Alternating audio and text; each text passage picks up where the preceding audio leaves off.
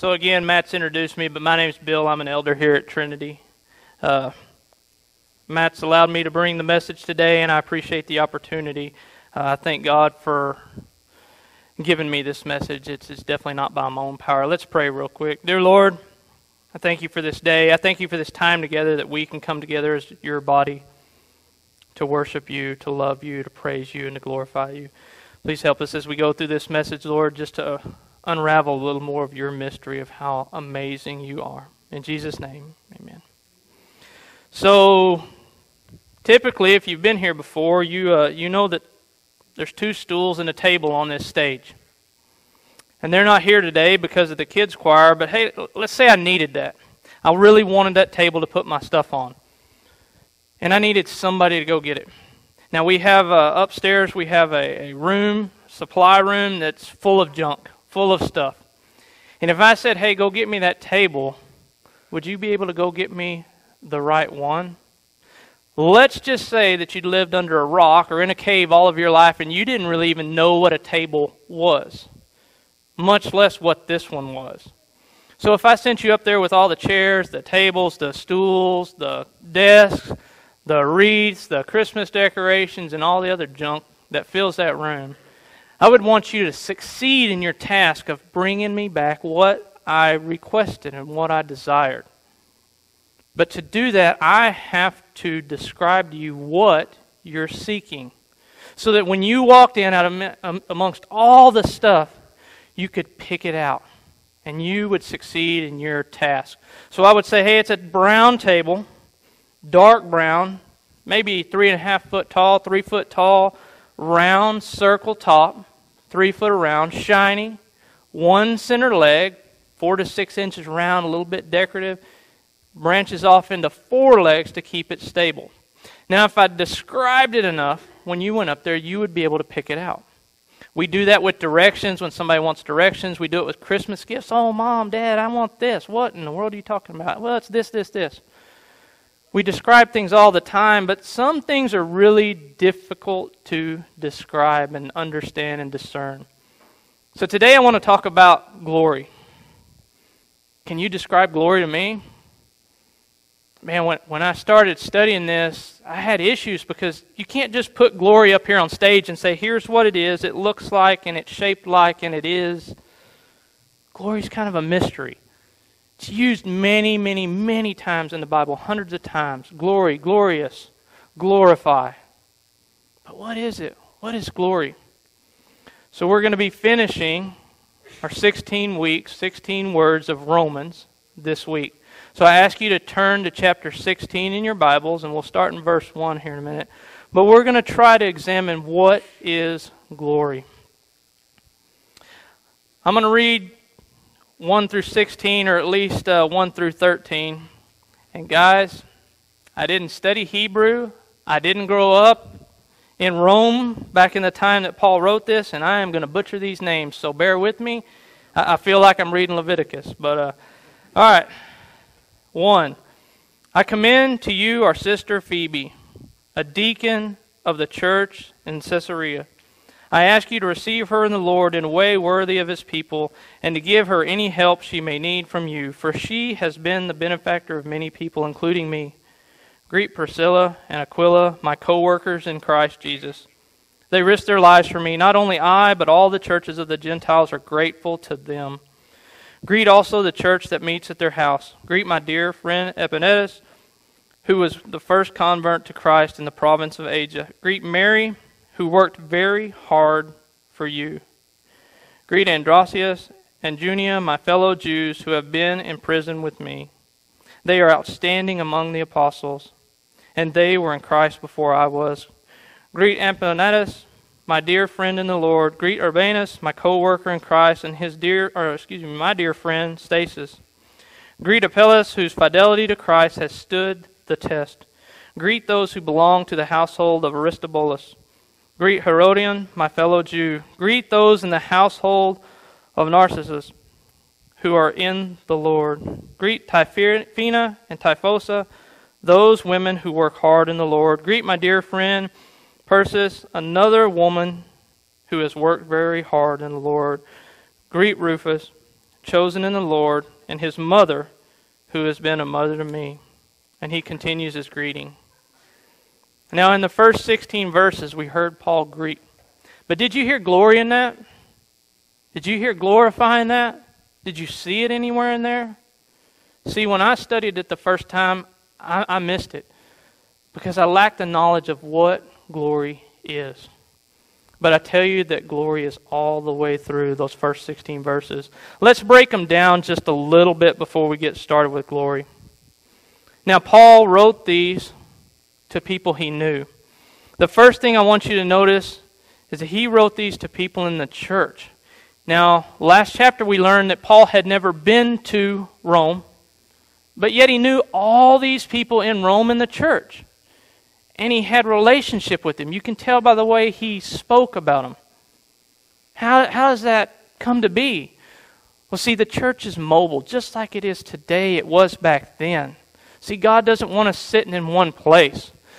He's commanded us to go and make disciples wherever we're at, whether it's in Sweetwater, at Trinity, across the street at Emmanuel, down the road at Bethel, if it's in Abilene, wherever. Y'all know we've had people who have moved away from Trinity and gone on to other places, and they're still discipling. And we've had people come in. So, see, Paul knew these people because of his missionary travels. He'd met them. Some were exiled from Rome during a five year exile when they kicked the Jews out. Others he met because their job, their trade, wherever they were, and he knew them. So the church is mobile. Second, we saw that they met in various locations. This is a letter to the church in Rome, but it's not one church in Rome. It's multiple meeting places of the church. See, we're called to be the church. Doesn't matter that we're meeting here and they're meeting there and they're meeting. We're one church together, one unified body. But Paul talks about church homes, people who meet in houses, right? We know that these churches are in different places, they're in different locations. God, He created us for relationships. First, a relationship with Him, and then a relationship with others.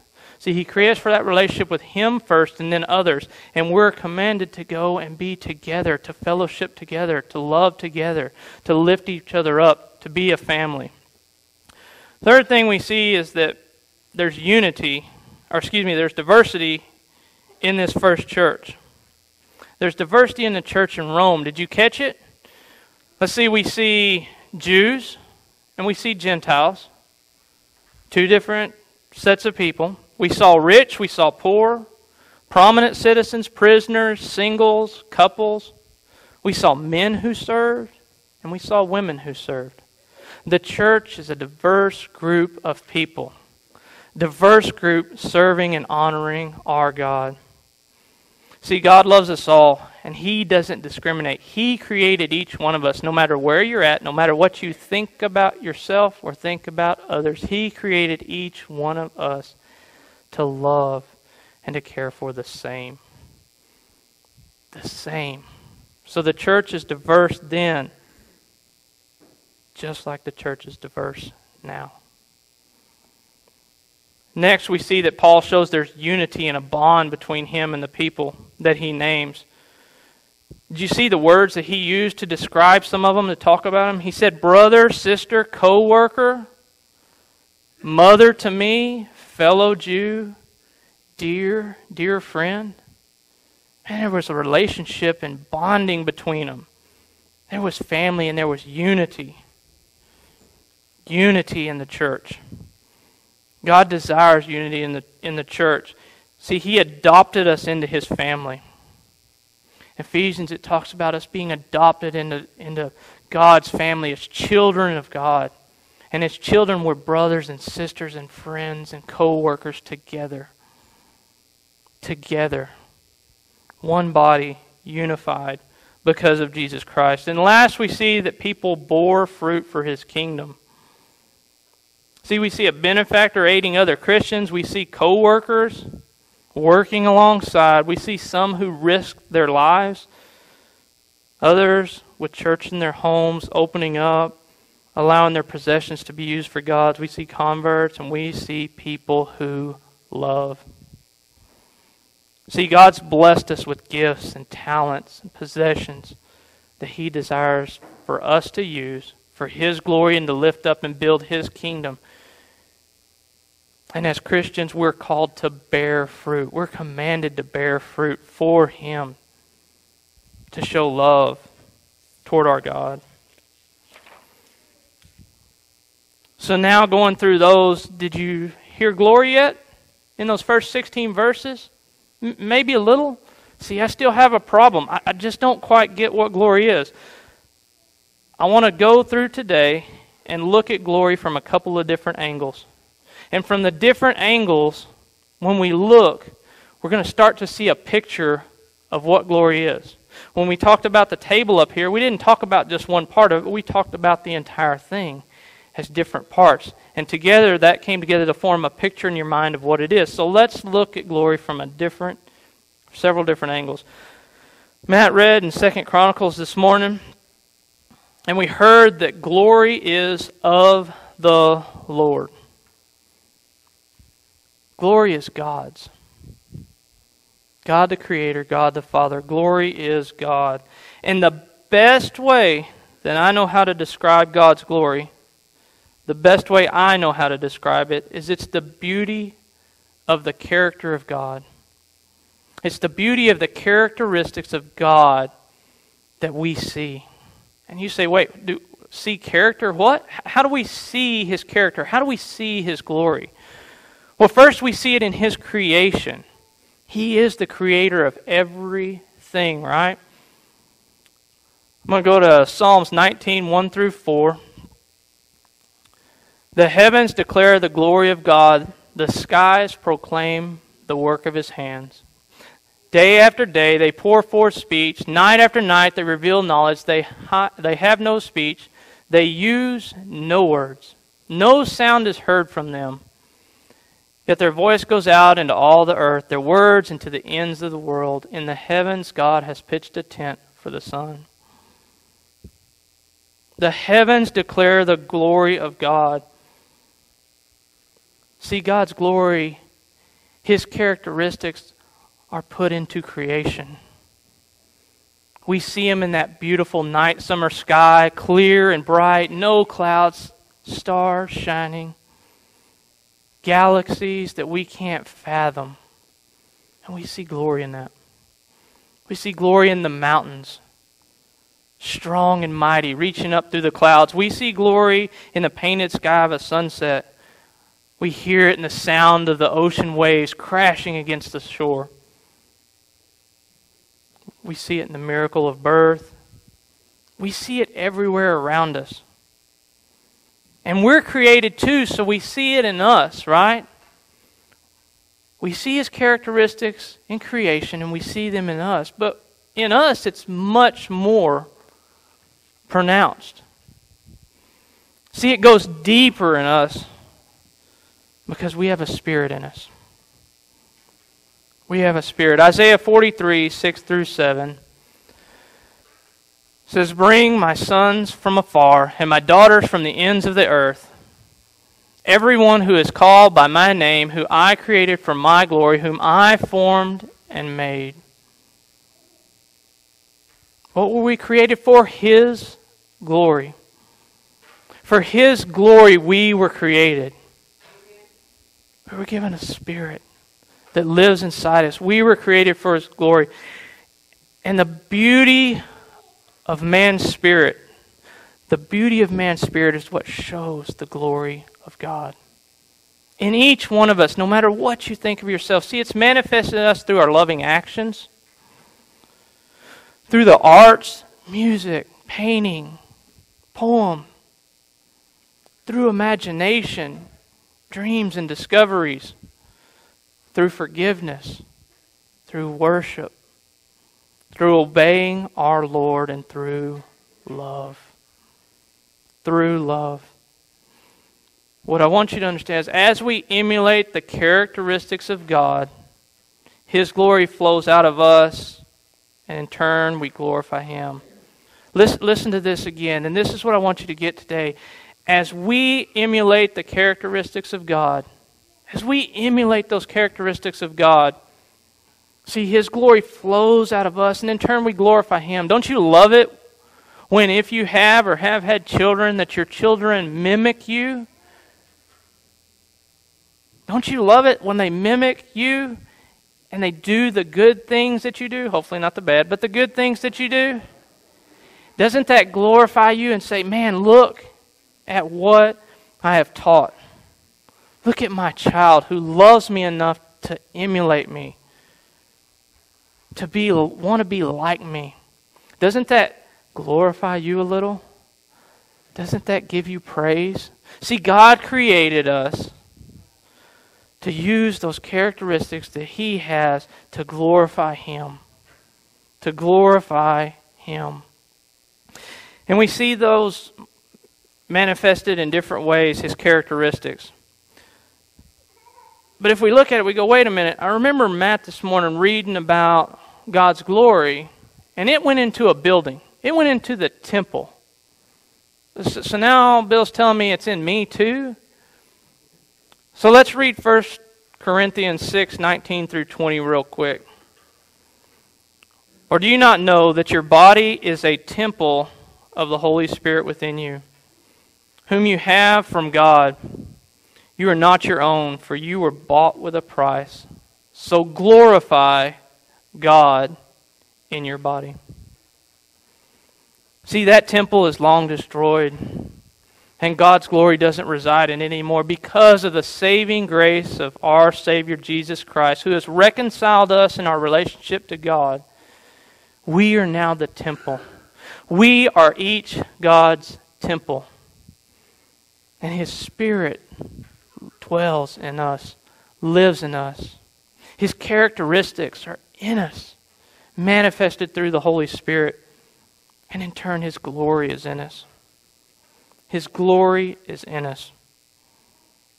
Go to Acts 2 1 through 4. When the day of Pentecost came, they were all together in one place. Suddenly, a sound like the blowing of a violent wind came from heaven and filled the whole house where they were sitting. They saw what seemed to be tongues of fire that separated and came to rest on each of them. All of them were filled with the Holy Spirit and began to speak in other tongues as the Spirit enabled them. Does that sound familiar? Now, this is after Jesus Christ died, was resurrected, and ascended back into heaven. The disciples are gathered around. Does it sound a lot like what Matt read this morning in his scripture? Fire came down from heaven, from God but instead of the glory dwelling in the building as a temple, the Holy Spirit dwelt in us as the temple. That Holy Spirit living in each one of us as Christians because of Jesus Christ. See, this is powerful, powerful stuff. Powerful that we can have the glory of God dwell in us. Remember in that scripture that Matt read this morning? The priest couldn't even enter. People bowed down and worshiped the glory of God dwelling in the temple. So let me ask you this. When you look around at the other Christians in this room or out in the world, do you want to bow down and worship God's glory? Because it's in you. Do you see God's glory manifested enough that you just want to praise Him? that you want to glorify God and worship Him because of His characteristics flowing out of others? What about in you? Do you see glory manifested from you for God because of His characteristics? Paul did. So think back to those first 16 verses. Do you see glory now? See, what Paul was doing was he was looking at the characteristics of God that others that he knew and loved used. Those wonderful characteristics of God that they used for his glory, to build his kingdom. And Paul was worshiping God through their gifting, through their talent, through their love. See, not only do we see the glory of God displayed in these people, but it but see they're glorifying him. As they use those characteristics that Paul has called out in them, they're glorifying God. They're glorifying God.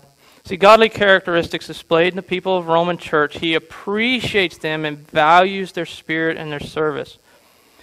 Now, if I would have wrote the letter, which would have been terrible, um, and ended with a greeting, how do you think my greeting would have gone? I, I know how my greeting probably would have gone. See, instead of greeting a diverse body and discussing and honoring their godly characteristics, I would have wrote a letter honoring the prominent, the wealthy, the upbeat Romans. Because, see, when I get there, I want to be praised and I want to be worshiped and I want to be taken to the best hotel, fed the best meals.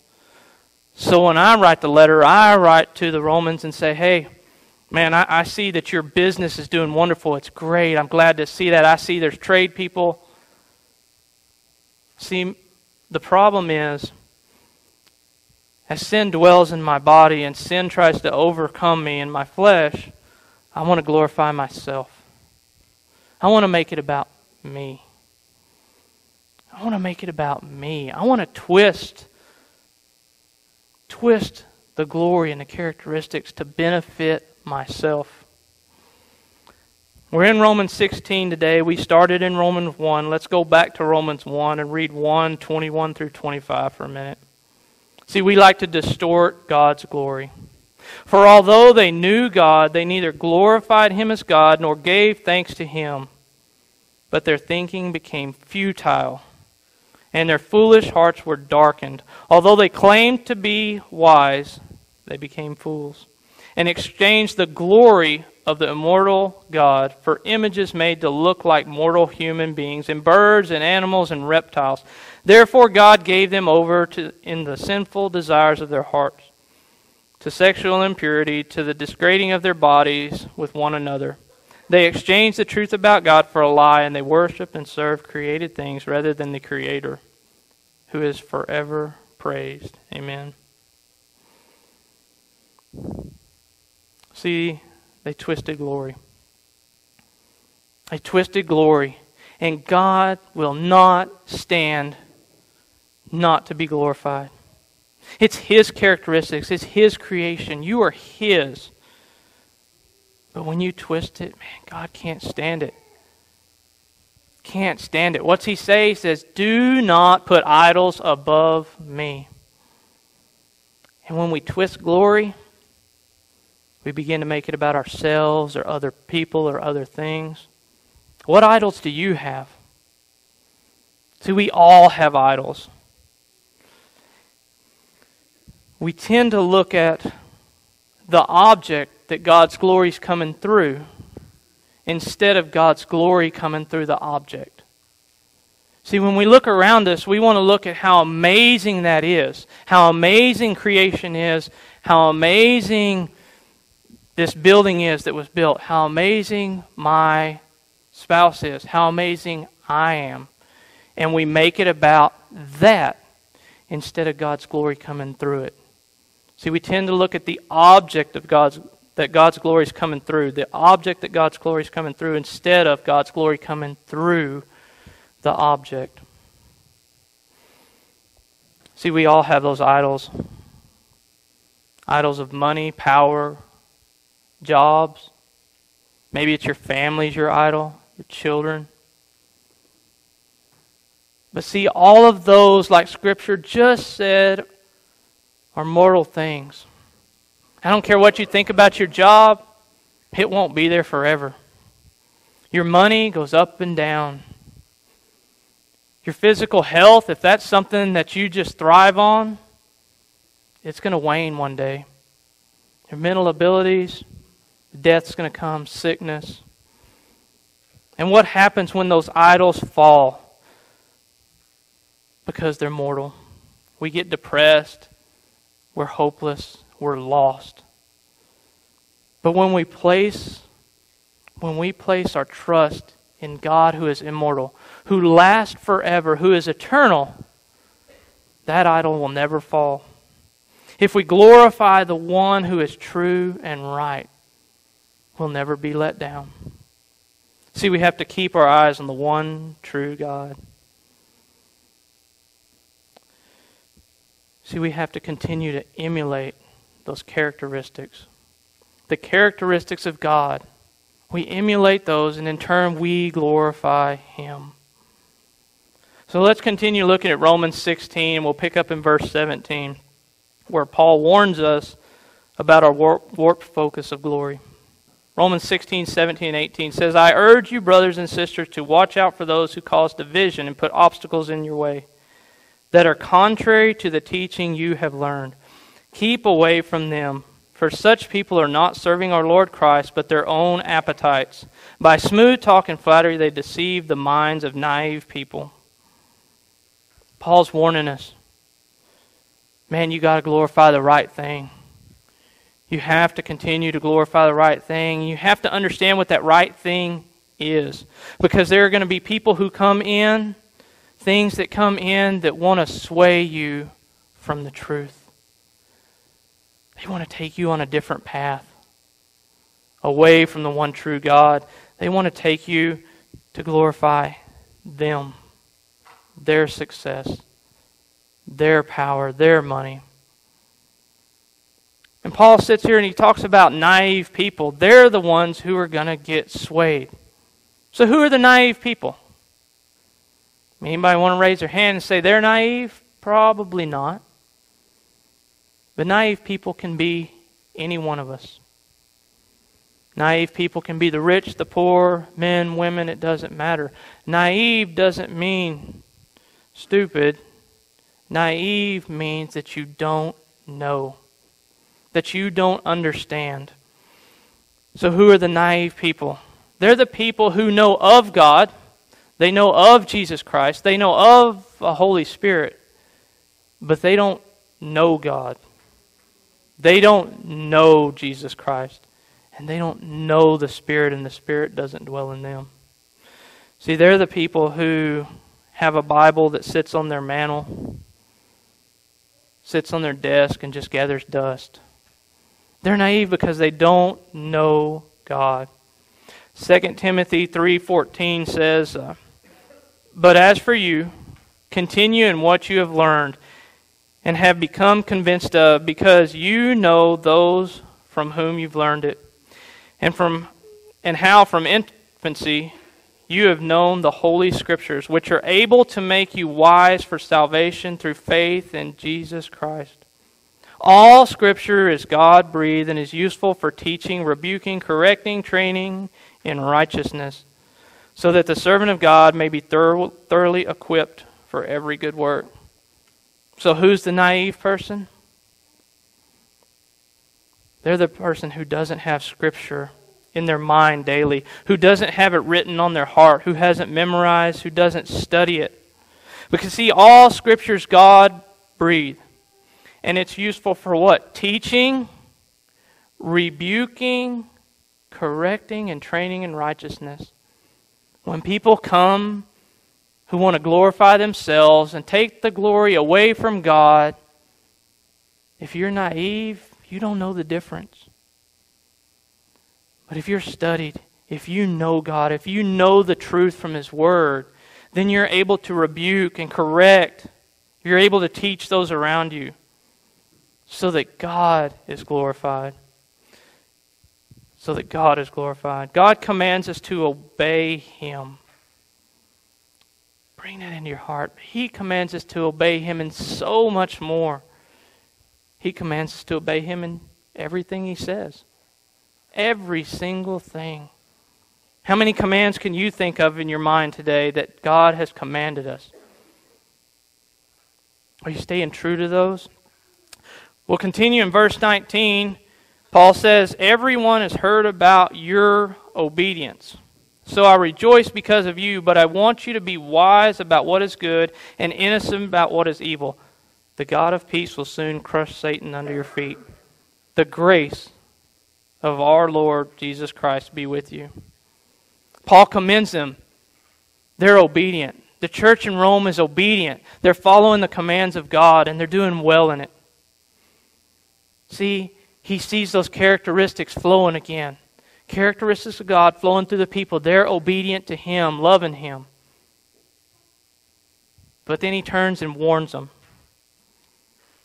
Paul doesn't, in the next verse, he doesn't take us back to the beginning of Romans. He takes us all the way back to Genesis, to the very beginning. Look at what it says.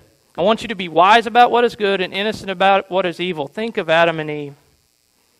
When Adam and Eve were created, what did they know? Only good. They were only wise about good. They were innocent of evil. But because they disobeyed God, now Paul just told the Roman church, man, y'all are doing great. Y'all are being obedient. And we're hearing about it everywhere. But he's saying, watch out. Remember when Adam and Eve were disobedient? What happened? They no longer were only wise about good and innocent about evil. Now they knew evil. And because of that, it is in each one of us, our sinful nature. But God made a promise. See, in that story of Adam and Eve in Genesis, after they eat of the apple and they learn the truth of good and evil, God curses them. He curses the serpent, he curses Adam, he curses, curses Eve. And what does he say to the serpent? That these children will crush him underfoot. See, Jesus Christ is coming one day. And as Paul writes this, he knows that Jesus Christ has come. And Jesus Christ, dying and raising again, has crushed Satan.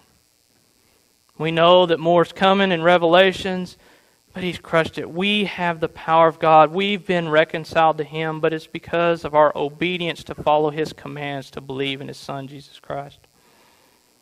See, obedience is definitely another way that we can glorify God. Skip a few verses and we'll end with this.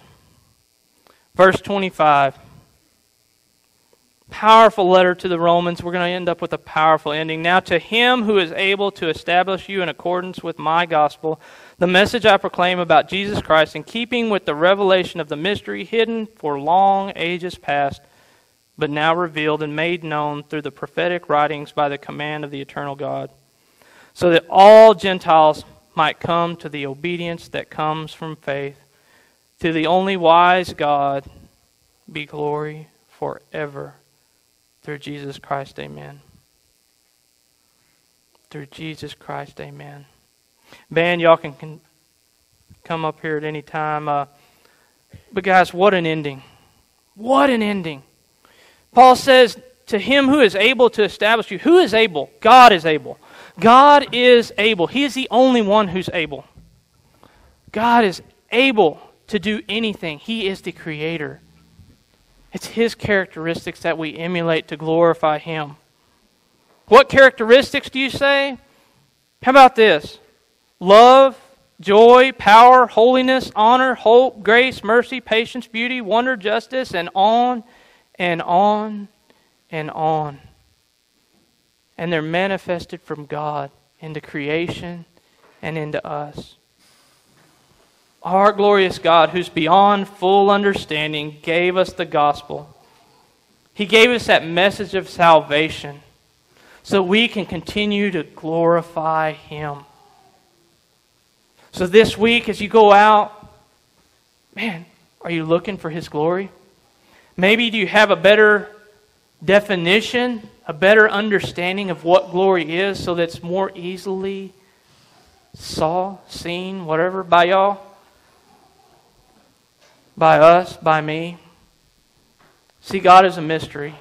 He's greater than I can fathom, He's greater than any of us can fathom. But if we understand a little more, we see Him a little more often. Stay in the Word, don't be naive. Because of His Son, we have that relationship, we have that desire. I want to ask you today that if you don't know the Son, the one who has reconciled us to God, so that we can allow that Spirit to dwell in us, so that His glory lives in us, so that we can in turn glorify Him. If you don't know Him, seek one of us today. Matt's going to come up here. I'm going to come up here or be up here. Talk to one of us. Man, we'd love to tell you about how to get God's glory in you. Amazing glory. Altars are open. pray. Another way to glorify God. Get on your knees and just praise. Pray. Ask for help. He's the God who's able.